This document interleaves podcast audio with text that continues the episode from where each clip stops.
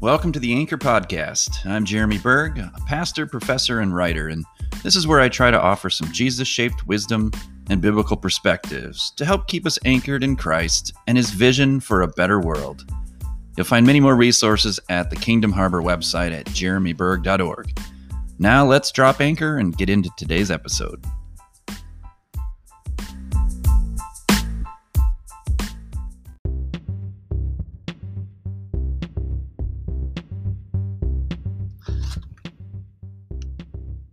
Well, hey, friends, it's Jeremy here, and uh, funny story. So the other day I sat down and I uh, I recorded about two hours worth of episodes, and um, I was a machine. I was on a mission. I was inspired. I think it came out okay, but as I was wrapping up my recording session, I looked and realized I forgot to plug in my fancy podcasting microphone.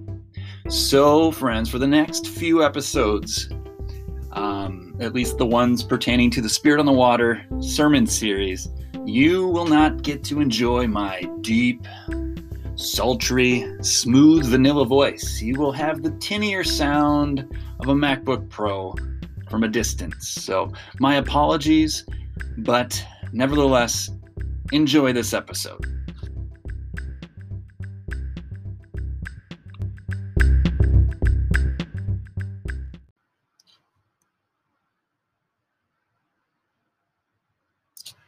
Welcome back. We're dipping back into our summer series, Spirit on the Water. And today I want to go to a very fascinating story. And it's another story that involves crossing the Jordan, but this time uh, with a bit more style, if we might say.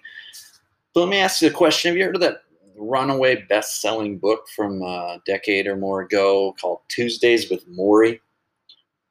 It's a great book about a a man who uh, gets reconnected with his his favorite college professor. Now as he's a, a middle-aged uh, businessman and he's kind of running into some troubles and has some uh, priority issues. And anyways he, he gets reconnected with Morrie and Morrie begins is this wonderful mentor who just pours out wisdom into his disciple while Morrie is uh, slowly dying.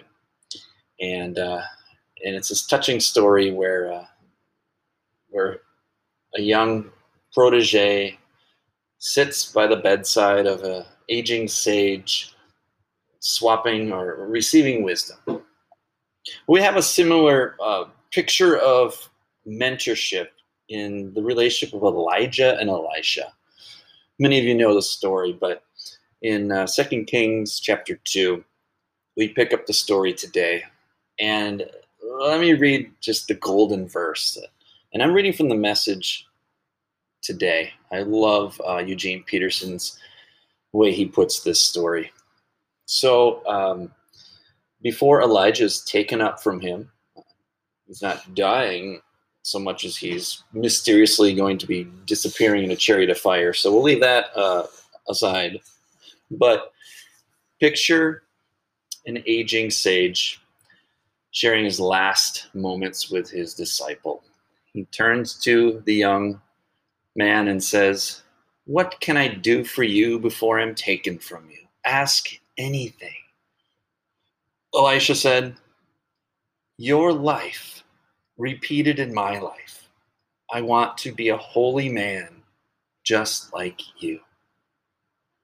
Oh, I love that. Your life repeated in my life. That is the gift of mentorship, discipleship. Do you have someone in your life who whose life you want to somehow download and make operative in your own? Whose habits and values, whose character and life you want to aspire to imitate? Well, in this story, at the beginning of the account, we see how disciples keep their eyes fixed on the master. That's the first thing we need to grab onto. So it's a humorous story where, where uh, the master Elijah says, Hey, Elisha, I have to go run an errand over here. I'll be back. Elisha refuses. He says, Not on your life. I'm not letting you out of my sight. And this is repeated three times. I have to go to Jericho. Not on your life. I'm not letting you out of my sight. A little bit later, Elisha, I have to go to the Jordan. I'll be back. Wait here. Not on your life. I'm not letting you out of my sight. And that is the invitation to uh, fix our eyes on some um, character, someone of character, and to just watch and observe the way they parent, the way they love their spouse, the way they budget their money, the way they handle hardship, and so on. Keep our eyes fixed on them. And at the end of this story, we see uh, just before Elisha receives a double dose of Elijah's powerful spirit for his own life and ministry.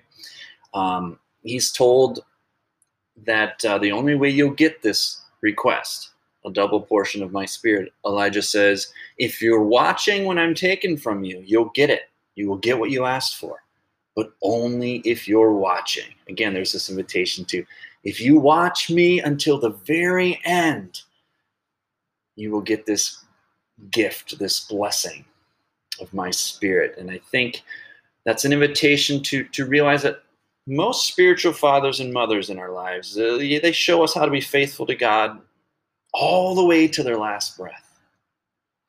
They don't just show us how to live well, they show us how to die well, to end in a way that honors God and inspires others. So, first, keep our eyes fixed on the Master. Secondly, I want to point out um, what's the significance of these three places Elijah's going off to, and Elisha insists on following him to. Now, I'm going to indulge in a little bit of Jewish midrash.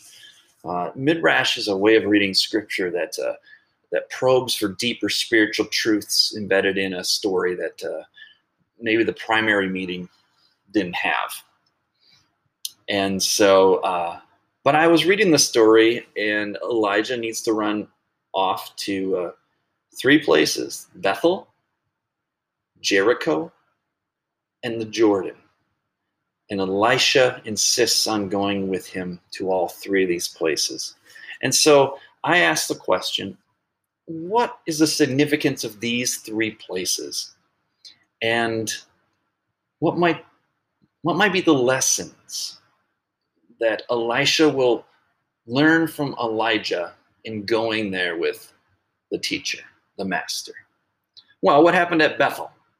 Well, Bethel is a place where Jacob, who felt God had abandoned him and felt alone, it's where he had the vision of this ladder from heaven coming down and the angels going up and down on it, and where he wakes up from this dream and he says, Holy moly, God was in this place all along. This is the very house of God, and I didn't know it.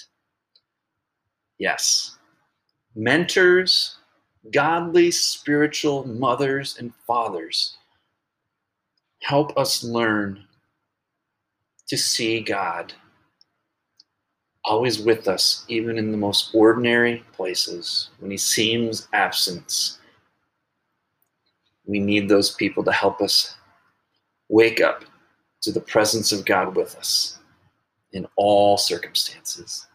How about Jericho, the next place he goes?